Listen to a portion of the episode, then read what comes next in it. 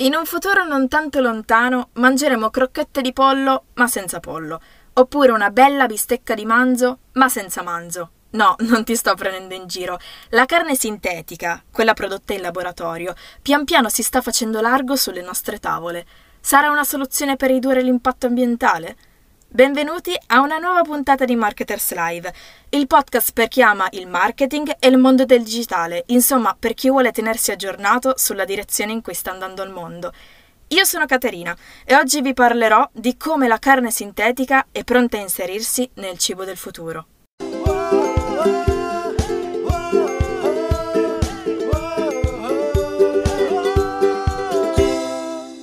Marketers. Ultimamente non si parla d'altro che del sempre più rapido cambiamento climatico.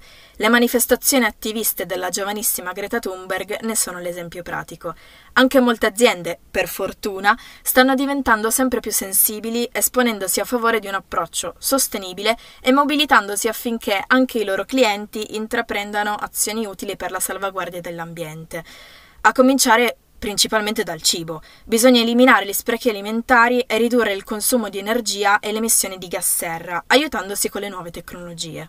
Iniziamo a fare degli esempi più concreti di queste aziende e analizziamo più in particolare il caso di KFC.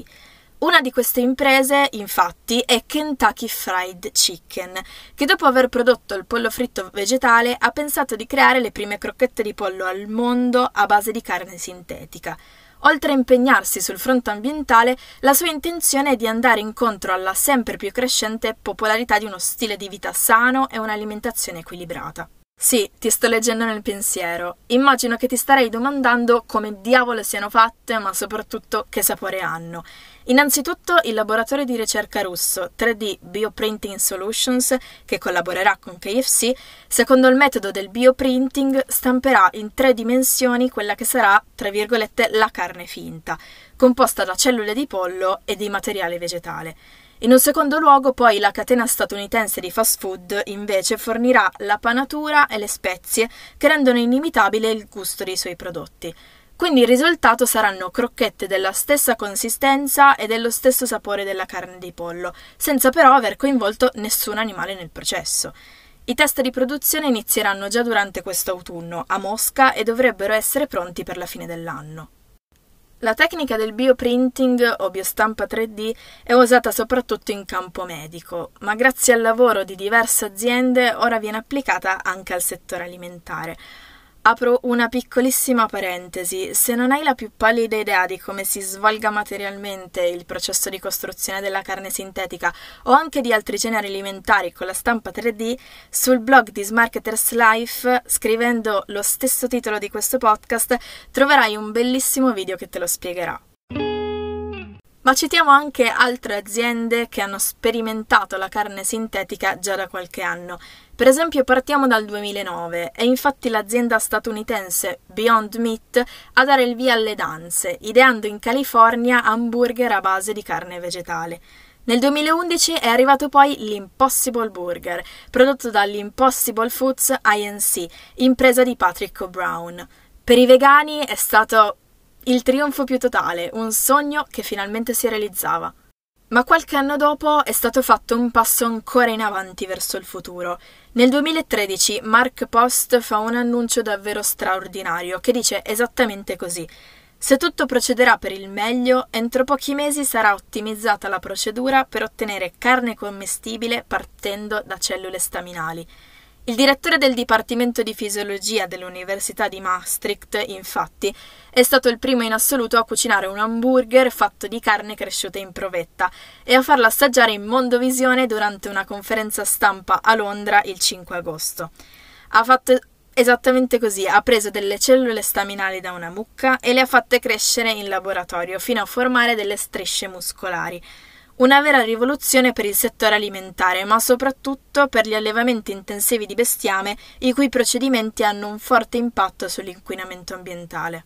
Nel 2015 Mark Post fonda così Mosa Meat, un'azienda produttrice della Clean Meat, la carne sintetica, chiamata anche artificiale, coltivata, pulita o prodotta in laboratorio, ricavata dalla proliferazione di cellule staminali. Nel 2017 è stata la volta di Aleph Farms, fondata da Didier Tubia, spero di averlo pronunciato bene, mentre nel 2018 un ricercatore e ingegnere biomedico italiano, Giuseppe Scionti, ha presentato al Fab Café di Barcellona il progetto di una bistecca in 3D, ricavata da materiale di origine vegetale, dando anche alla nascita la sua start-up di tecnologia alimentare Nova Meat. Arrivati fino a qui, una domanda sorge spontanea, ovvero la rivoluzione alimentare che è in atto dirà finalmente addio agli allevamenti intensivi?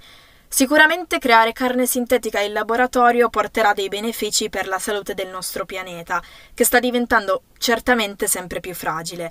Delle recenti analisi effettuate da Greenpeace e da Ispra, l'Istituto Superiore per la Protezione e la Ricerca Ambientale, infatti, hanno dimostrato che dopo il riscaldamento globale la causa dello smog italiano è dovuta proprio agli allevamenti intensivi. Come possiamo allora prevenire la crisi ambientale facendo del bene per la nostra salute e per quella degli animali? Beh, innanzitutto proporre iniziative sostenibili che, oltre a far vivere ai consumatori una nuova esperienza, garantiscano il sostentamento a piccole realtà artigianali. Un esempio molto divertente che ha avuto un boom proprio qualche mese fa è quello di adottare una mucca a distanza. In secondo luogo, pensare a un cibo diverso per il futuro. Se l'è chiesto anche la società statunitense di consulenza globale A.T. Kearney, che nel suo studio ha previsto che nel 2040 la maggior parte della carne che mangeremo non sarà di origine animale, ma sarà carne sintetica o vegetale. Lo abbiamo già riscontrato durante il lockdown, dove negli USA le vendite di carne sintetica sono salite ben del 264%. Quindi, in conclusione, si può dire che la carne sintetica sarà presente tra le tendenze food del futuro. Chissà, magari diventerà un piatto perfettamente instagrammabile. Sicuramente continueremo a postare foto dei nostri piatti sui social, ma la nostra ossessione per il food sarà dettata da un approccio più responsabile e sostenibile nei confronti del mondo in cui viviamo. Ti ringrazio veramente di cuore per essere arrivato fino a qui ed aver ascoltato come la carne sintetica è pronta a inserirsi nel cibo del futuro.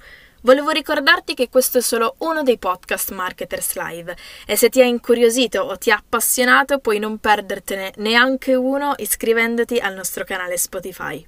Premi play alla tua giornata.